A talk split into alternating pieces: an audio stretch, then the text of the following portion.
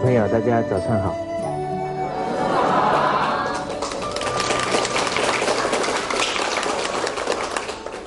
我们昨天提到了，事实上，世界、社会、家庭的安定，并不是没有办法达成。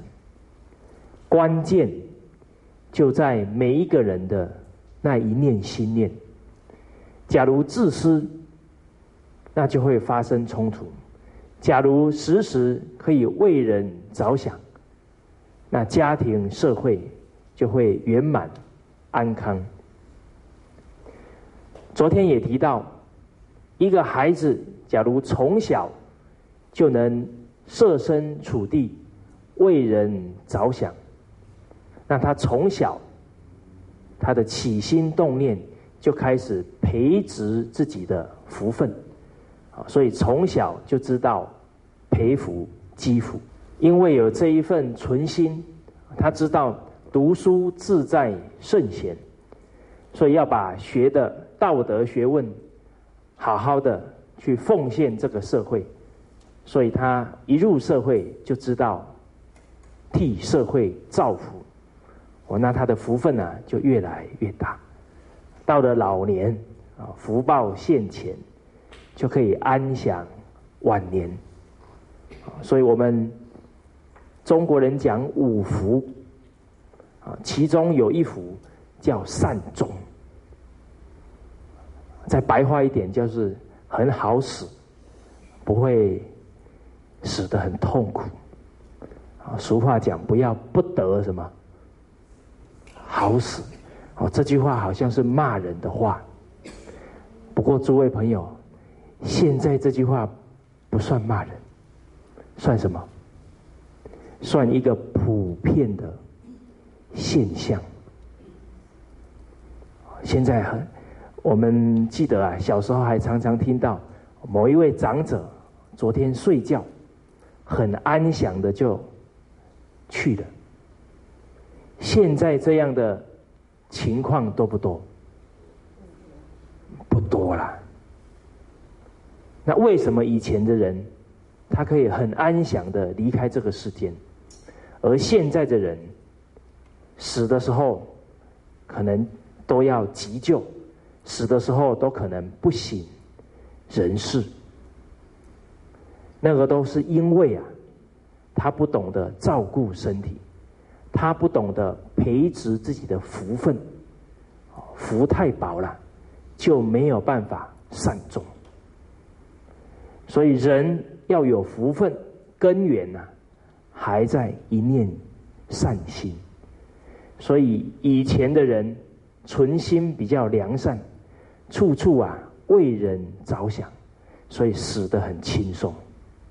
现在的人比较自私，所以临终前呐还患得患失，很多事情啊还很执着，都放不下。所以我们要晚年享福啊，要懂得心存善念，要懂得时时能够放得下来，不要执着。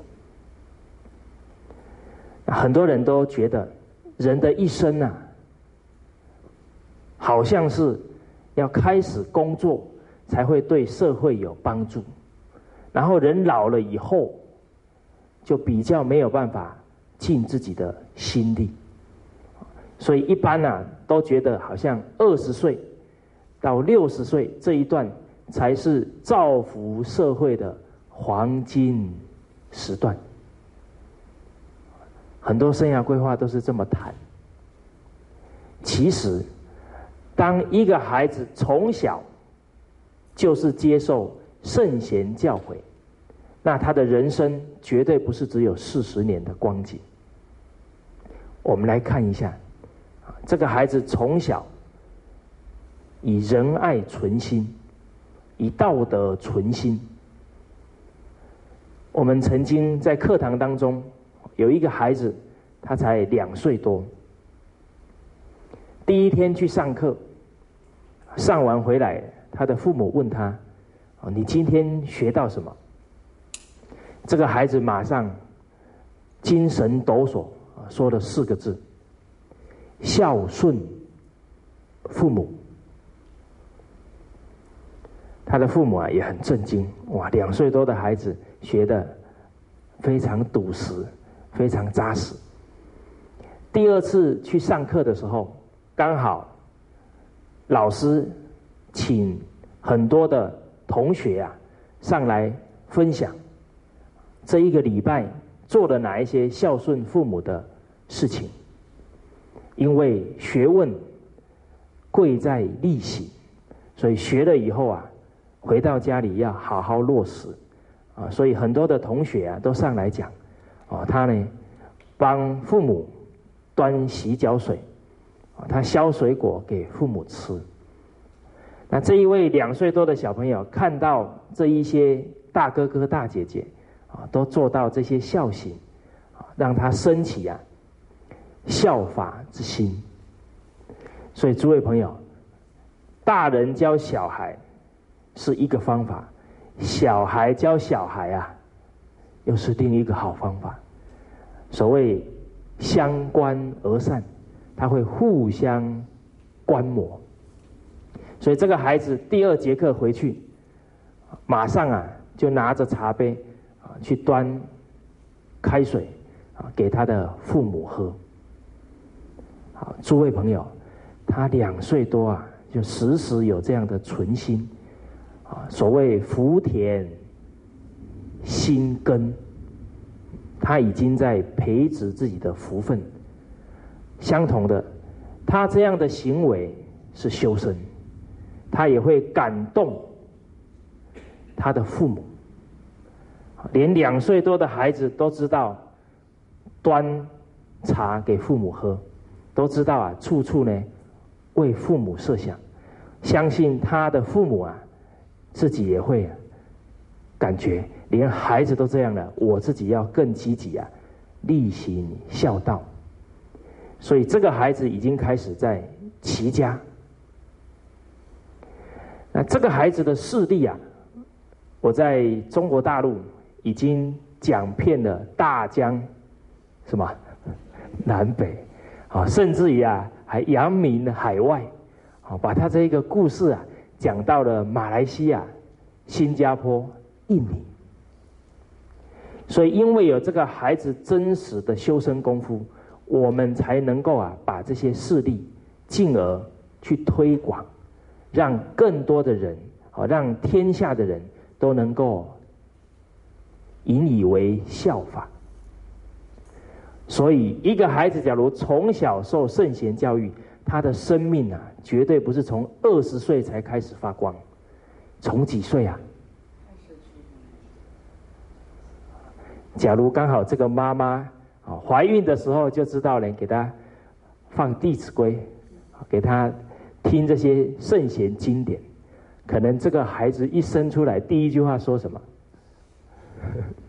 可能说《弟子规》圣人训，那这个孩子可能从出生就可以弘扬圣教，哦，那他的生命啊，可以从小就有价值。再来。从小读圣贤书的孩子，啊，他长大造福社会，他的智慧啊，会与日俱增。他会越老啊，怎么样？越值钱。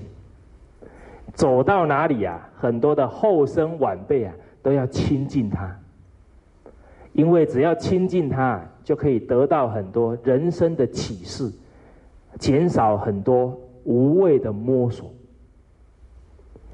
所以接受圣贤教诲的人，他的生命啊，不是六十岁结束，而是会到他什么样？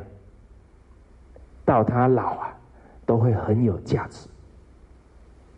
好，我的老师释金空教授，今年已经七十九岁了，走到世界各地。都有一大堆的学生呐，希望能得到他的教诲，不只是我们中国人希望得到他的教诲，现在世界上各个宗教种族啊，都非常希望能亲近这一位长者，这一位老师。所以他的生命绝对不是六十岁结束，他的生命什么时候结束？不会结束。好，因为啊，他的教诲是从真诚心中发出来，真诚心呐，可以超越时空。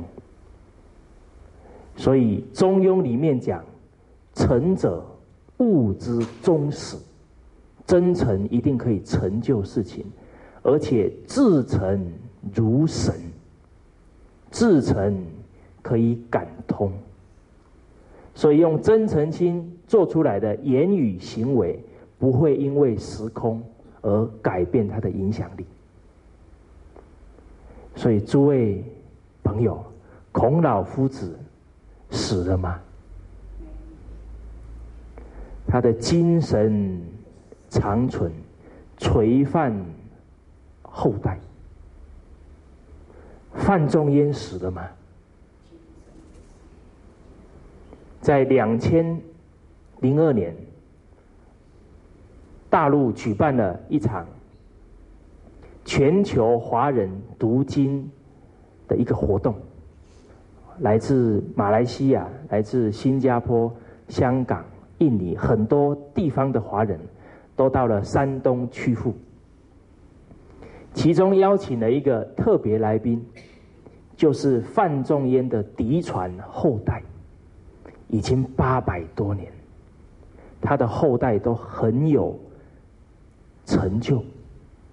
我在演讲当中啊，结识了两位，其中有一位我看他脸大大的，耳朵耳垂很大。我们中国人说的，一看就是什么富贵相，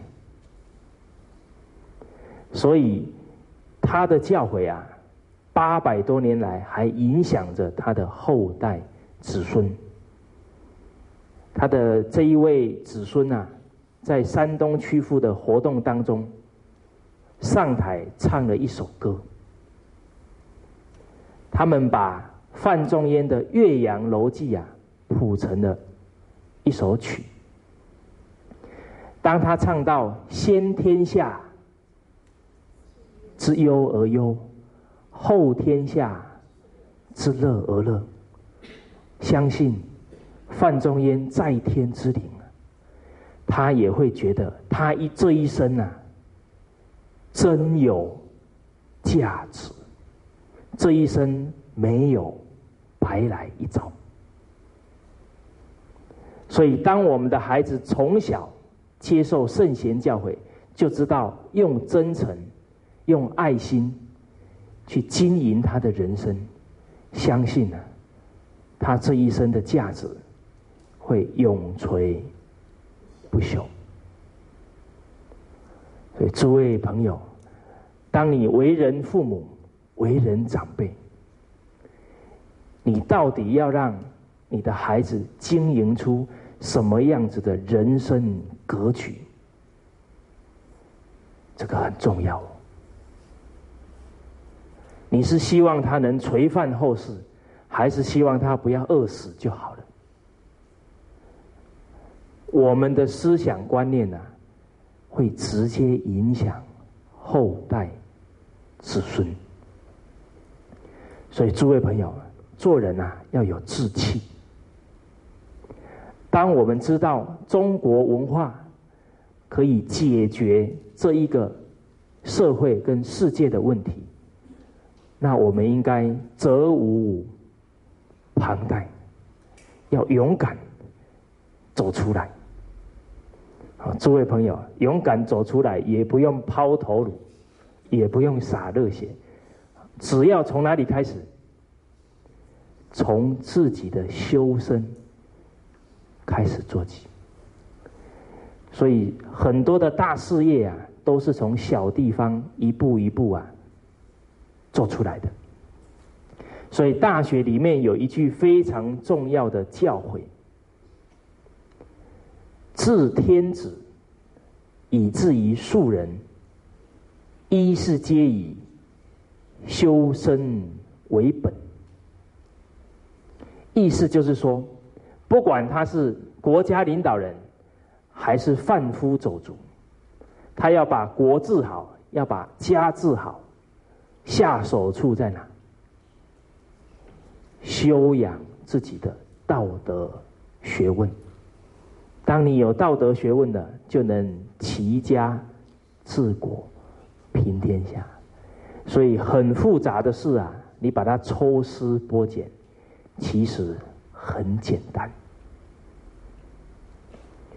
那我们已经了解到，有仁慈之心，念念有仁慈，人人都有仁慈，社会就能够啊往大同世界发展。那我们进一步要再思考，一个人的仁慈之心从哪里开始培养？从哪里下手才能够长养他的仁慈之心？我们总要把第一步找出来。这第一步在哪？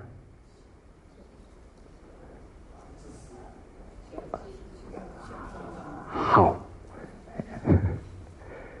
所以我们常常啊，把思考一直往根本去思维的时候，真理就出现。一个人对父母都不孝敬，他会去对其他的人孝敬，你相信吗？所以《孝经》里面有一句话说到。不爱其亲，不爱他的父母，而爱他人者，而去爱护他人，这个叫背德，这是违背一个人的德行，这是不可能出现的。所以我在课程当中，也曾经啊请教过一些还没有结婚的女性，我就问他们。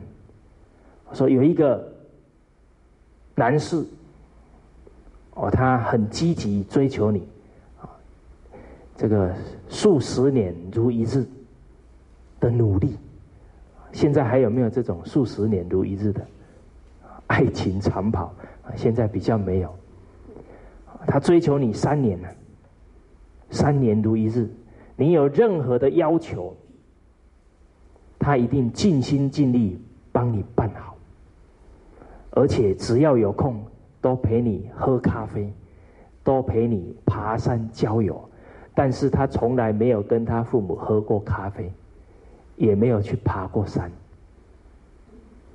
啊，这三年呢，你也觉得哇，他对你很好，啊，他跟你求婚。突然有一位长辈，刚好是他的邻居，他告诉你，这一位男士啊，对他的父母。不孝敬，我就请问他，请问要不要嫁给他？要不要？不要。有一些女士啊，还会迟疑一下。这个当局者迷啊，假如现在还会迟疑啊，真正遇到的时候，一定怎么样？哎，一定陷进去。怎么你们这么有经验？好，所以我们要理解到，孝啊，对一个人很重要。当一个人没有学到孝道，他有一个态度啊，不能形成。他恩义、道义的人生态度没有办法形成，因为对我们恩德最大的。莫过于自己的父母，怀胎的辛劳、生育、养育、教育的付出，他没有长恩义，没有长道义，会长什么？很多的父母说：“我的孩子呢，没学好，也没学坏，有没有这档子事？”学如逆水行舟啊，不进则退。什么是溺水？现在的社会啊，是一个大染缸，你不赶快教他好的，他一定学坏的。我曾经在一些比较偏远的地方教书，一般的人会认为啊，在这个偏远地方污染比较少，所以孩子比较单纯。其实不然，因为现在有一个大魔王啊，无远弗届。不管你住在山上呢，他都会跑到那里，把不正确的观念告诉你。这个大魔王是谁？哦，你们怎么都认识他？对呀，所以我们要警觉到啊，你不赶快把正确的态度观念教给孩子，他一天一点一滴都在学不对的。所以让孩子。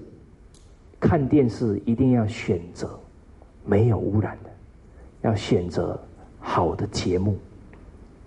所以，当孩子恩义情义没有长，会长什么？会长厉害。他喜欢的，他就会尽力去追求；他不喜欢的，他可能就翻脸不认人。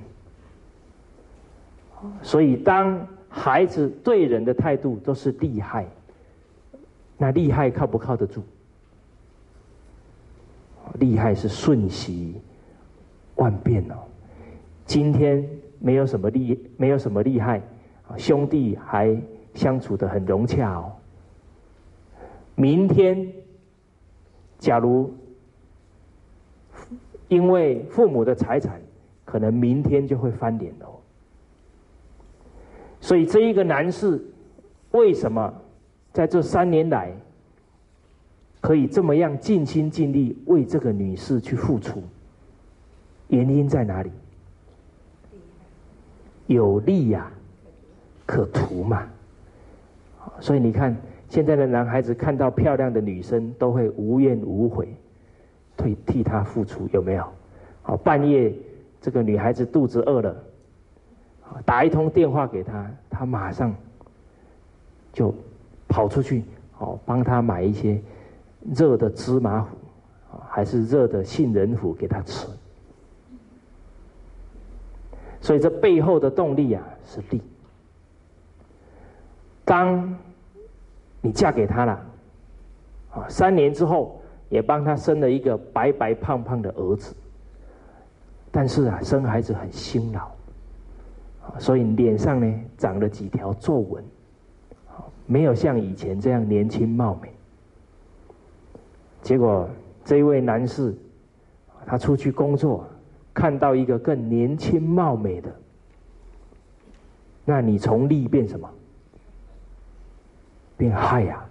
因为他又想要追求那个女孩子，所以我我们就从利变害，因为他只有利害，只有好恶啊。所以从利变害，从好就变恶了。所以这一个动作啊，一做下去，影响家庭，影响社会，离婚率就攀升了。离婚率一攀升，直接影响的就是下一代的教育。不只是你离婚以后影响这个孩子，在相处过程当中，夫妻的冲突。这种不好的气氛呐，都深深的烙印在谁的心里啊？小孩的心里。所以夫妻不和，夫妻离婚，对孩子是一辈子的伤害。离婚率啊，还会带动另外一个严重的社会问题，就是犯罪率。我曾经去问过一位监狱的领导人，我问请请教他一个问题，啊，他也回答到，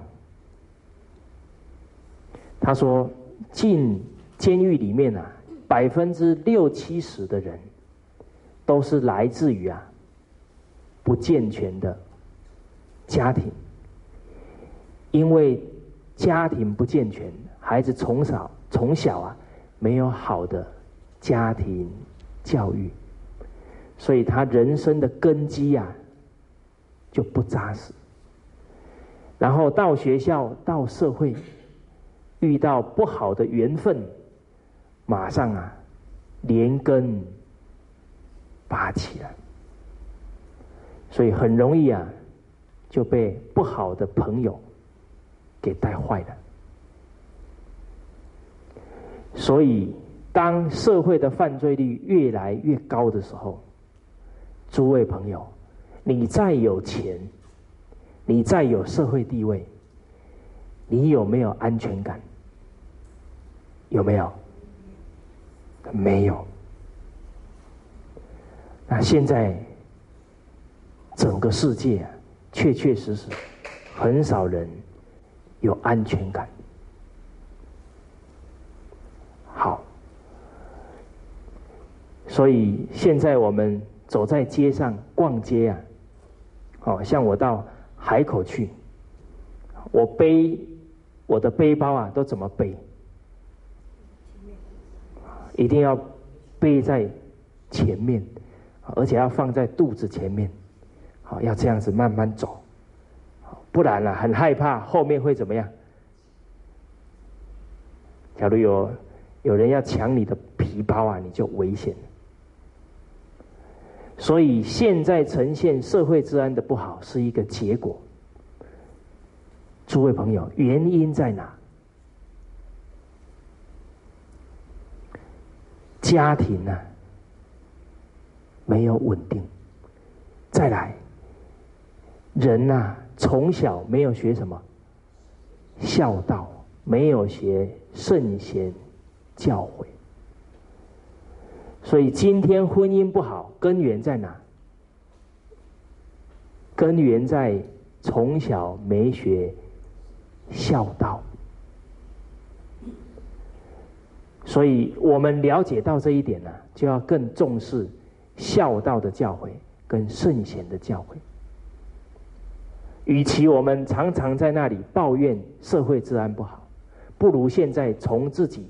做起，啊，教孝，再来，看到别人的孩子，也要同时教育他孝顺父母。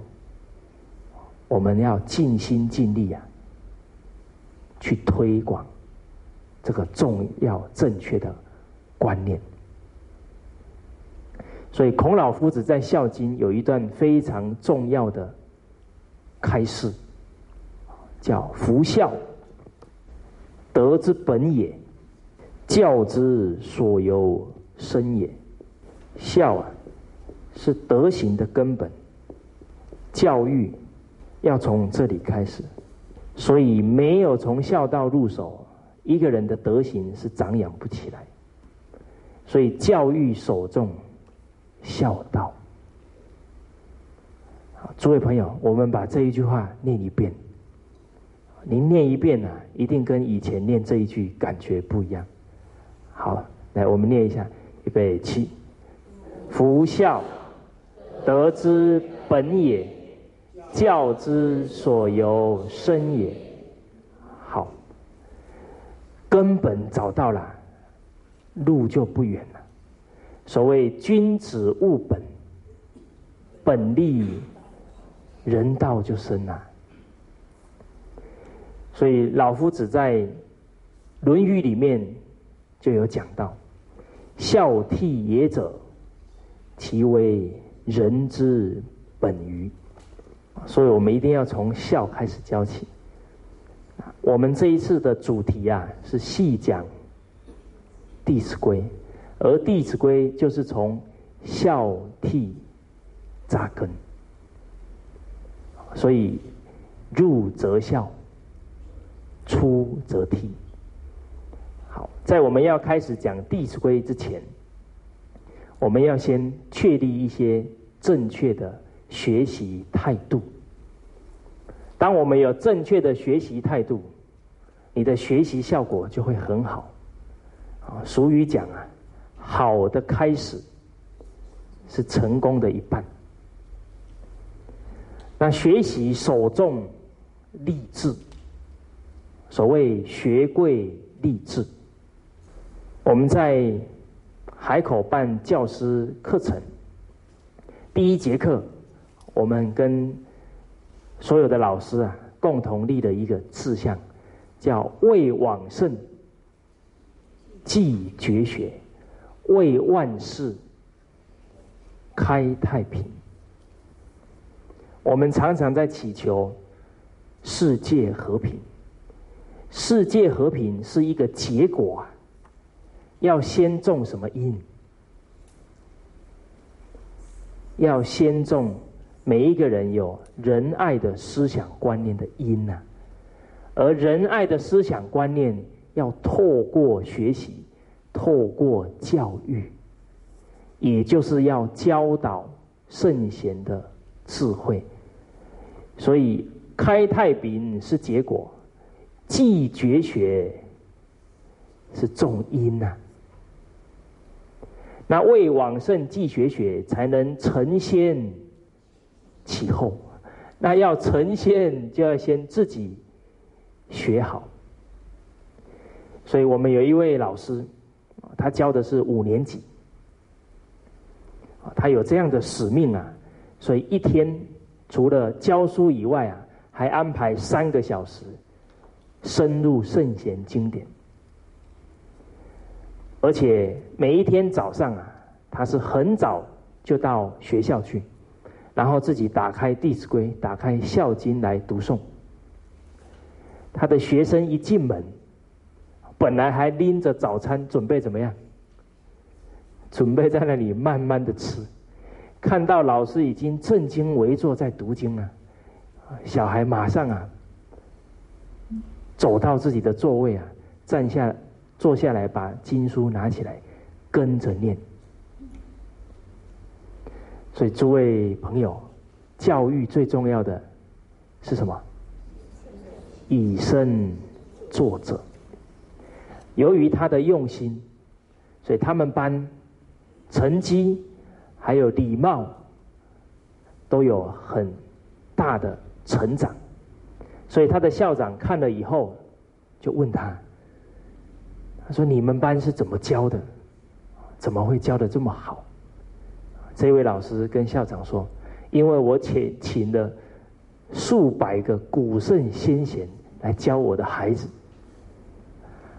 我们中国啊有一套书叫《德育故事》，里面有七百多个圣哲人的故事，它分成八个单元来编排。”这个八个单元就是八德，依据孝、悌、忠、信、礼、义、廉耻啊，这八德编出来。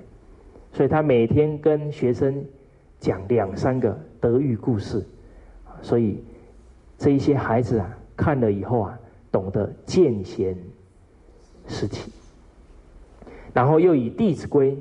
为他们班的班规，学生犯错啊，不等老师讲，自己就会知道错在哪一句。比方说，在教室里面跑，结果去撞到椅子，学生会说什么？宽转弯呢？误触人，事勿忙啊，忙多错。那当孩子有不好的行为出现了。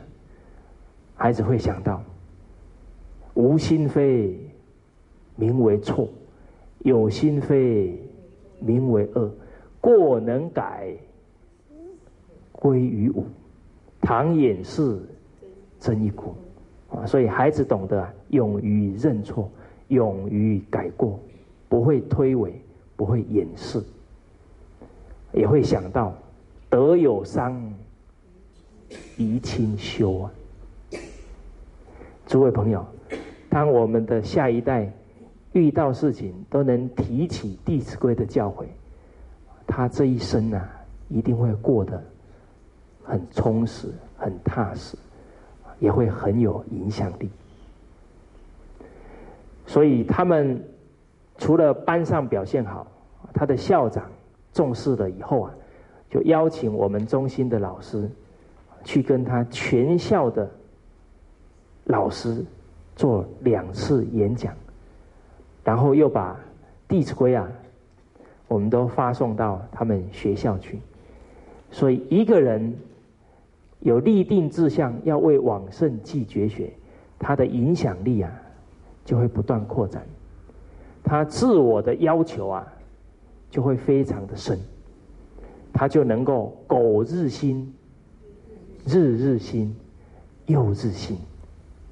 这位老师跟我们接触了半年时间，他就开始啊，跟着我到中国大陆去演讲。那把他的经验呢，不止在学校推展开来，还把他的经验呢，贡献给其他地区的老师跟家长。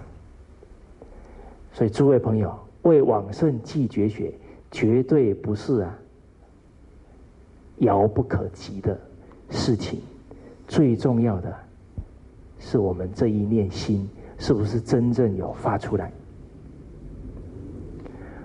所以我们要立志记绝学。那当然要从自己身旁最亲的人啊开始，我们去做他的榜样。所以我们的立志可以先立志啊，当孩子的。好榜样，诸位朋友，你这个字真的立下去了，保证你下一刻就变一个人。因为啊，你开始讲话会怎么样？很小心啊，尖巧语、秽污词讲出去的，那就不是孩子的好榜样。所以在家庭立志当好父母，在公司呢？立志当什么？当好的长官、好的同事，在社会当中呢，立志当好公民。我们有一个老师坐公车，那刚好啊，看到一位长者上来了，他马上啊站起来啊。请这个长者坐，结果啊，他这个动作一做完，接连呢有四个人呢让座，他看了很感动，眼泪差点就掉下来。他也印证了每一个人呢都有善良的本性，所以当我们有这一份志向，要去改善社会。风气，那相信呢，你的一言一行都会谨慎，都会啊克制自己，所以我们的道德学问也因为励志啊而不断的提升。好，这个是励志。我们在深圳面对的都是五六岁的孩子。我们问他说：“读书要做什么？”你们知道他的答案是什么吗？他们的答案会很标准，要做圣人。说：“不做圣人，读书干什么？”他们六七个同学啊，要从外面啊回到他们的幼儿园去，就一路上啊，孩子争先恐后干什么？捡乐色，哦，他们一看到乐色，好像看到宝一样哈，哎，觉得嗯，我可以为社会付出哦，大家在那里抢着捡乐色，结果刚好这个路上遇到了一些下课的初中生，这个初中生呢，手上拿着雪糕，拿着吃的东西呀，边吃。边丢啊！突然看到一群小孩在捡垃圾，本来要丢的垃圾，突然在半空中停住了，没有丢下去。然后啊，有一位初中生就对着其他的同学说：“我们别丢了，这么小的孩子都在捡呢。”他是用广东话说的，结果这六七个孩子啊，只有一个是广东人。回到他们的幼儿园，这一位同学雄赳赳气昂昂，翻译了这一个大哥哥的话给其他的同学听。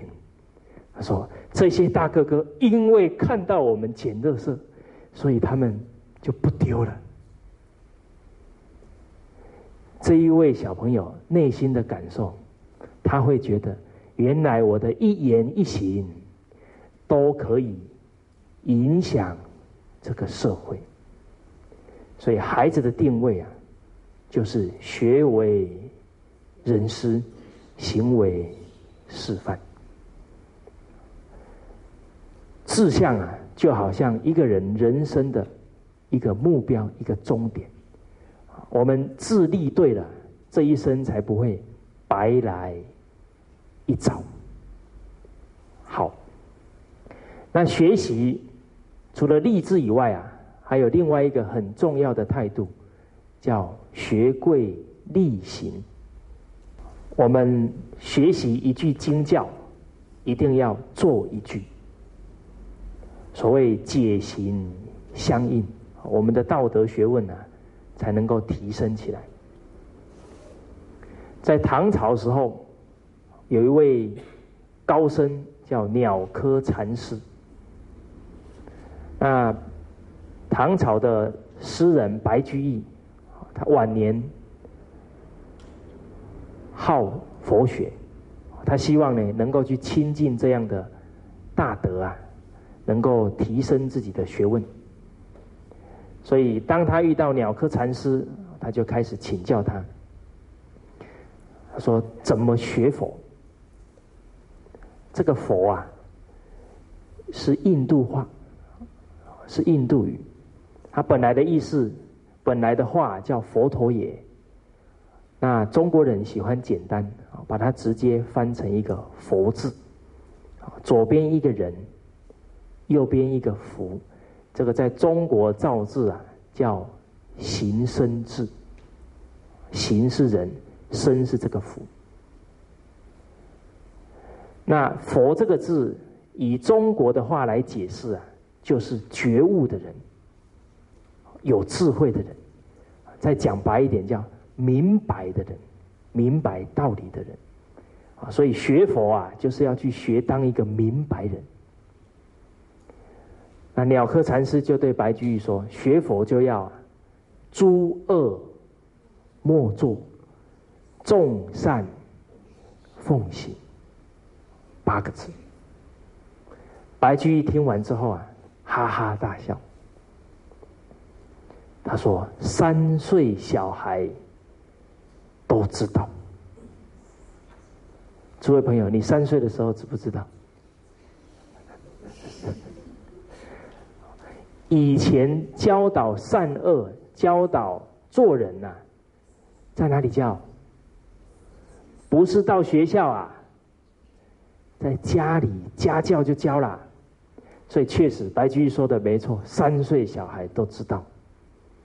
鸟窠禅师回答他：“八十老翁都做不得啊，都没做到。”所以道德学问的枢纽关键，不在你念了多少，而在你做到多少。所以这个态度啊，我们自己学。跟引导孩子学圣学贤，一定要确立这个正确的态度。我是去年三月十五到了深圳，跟当地的老师跟家长上了一堂课。隔天，当地的老师啊，请我去跟他们幼儿园的孩子上一堂课，我就跟他们上《弟子规》。结果我一进去，我说：“诸位同学，我们今天来上《弟子规》。”这些孩子异口同声说：“老师，我们都学过了，我们都会背了。”诸位朋友，学《弟子规》给了这些孩子什么？给了这些孩子觉得那个我早就会背了，我都学会了，给了他傲慢了，而不是谦卑啊。所以老师一开始的引导对孩子很重要。我就在黑板上写了一个字，道德的道。我有没有？我也没有直接啊，去跟他们反驳。我就先写一个“道”字，说：“诸位小朋友，中国文化博大精深，中国的文字啊，是全世界唯一可以在文字当中把人生哲学、人生智慧流露出来的文字，只有中国字。”接着我就解释，这个字叫“会意字”。当你看到这个字，你就能够体会其中的道理。左边一个错不，右边一个首先的首，所以这一个字就告诉我们，真正有道德的人，就是首先能够实践这个错，就是实践嘛。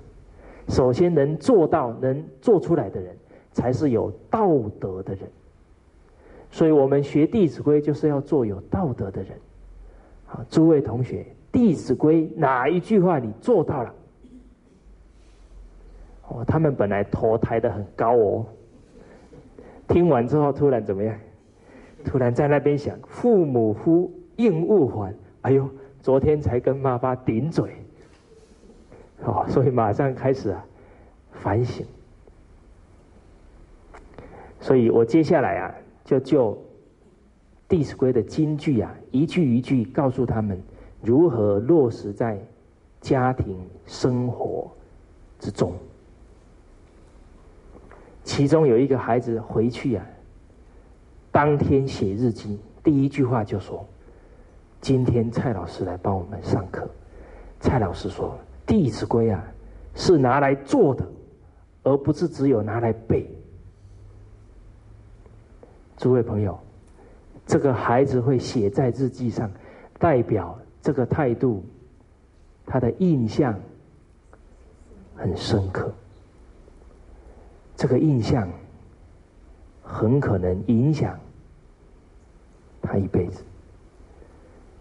所以教育啊，有三字真言，要慎于始。当他一开始学习学问。就重视力行，那他功夫的得力一定跟其他的人不一样。那另外有一个孩子学完了，那回去呢也很认真，隔天就站在他父母的门前呢，等着父母出来。父母一出来呢，他就跟父母鞠一个躬，说：“爸爸妈妈早上好，昨天睡得好吗？”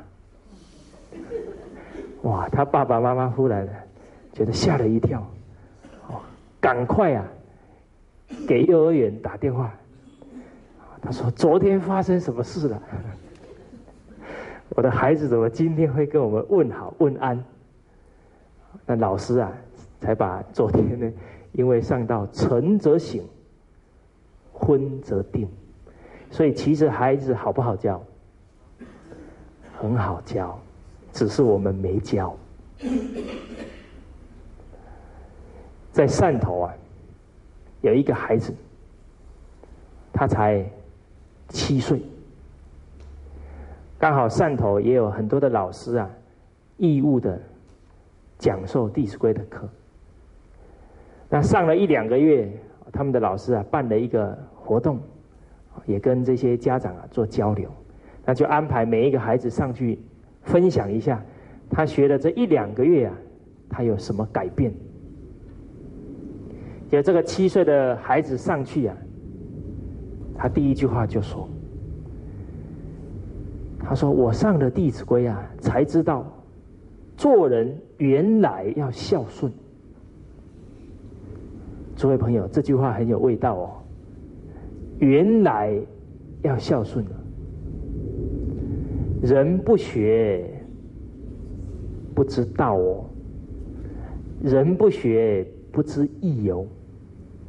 所以现在很多家长很生气，这个孩子怎么这么不懂事，连这个都不懂？他真的连这个都不懂，因为没教。所以我们要理解到哪一些道理，一定要赶快教。所以你看，这个孩子，你马上跟他讲“晨则省，昏则定”，他隔天就去做。而这一位家长懂得赶快打电话去学校，这个动作啊，代表他很关心孩子的成长，他了解到把孩子教好很重要，要亲师合作。所以这个家长是有教育敏感度。假如他觉得很奇怪，然后摸摸他的女儿，说：“女儿啊，你今天是不是发烧了？怎么这么有礼貌？”假如这样做啊，可能会扼杀了孩子的孝心跟学习的心。所以，当你的孩子学的《弟子规》，回去帮你端洗脚水，你应该怎么样？你可不要说，哎呦，不要这么麻烦，哎呦，你等一下烫到怎么办？你看他要学习的机会都被你啊断送掉了。所以我们为人父母啊，要懂得跟老师配合，要懂得成全孩子的孝心，成全孩子的德行。有一位母亲就说了。他说：“我的孩子这么小，到时候啊，他把我打翻了怎么办？”我跟他说：“打翻了更好。”哦，他就很纳闷，为什么打翻更好？因为啊，他打翻了，除了你已经成全他的孝心以外，你还可以当场利用这个机会啊，跟他说：“儿子啊。”哦，你这一份心呢，妈妈很感动，这么小就能尽孝。那我们今天要想一下，为什么你会把水打翻？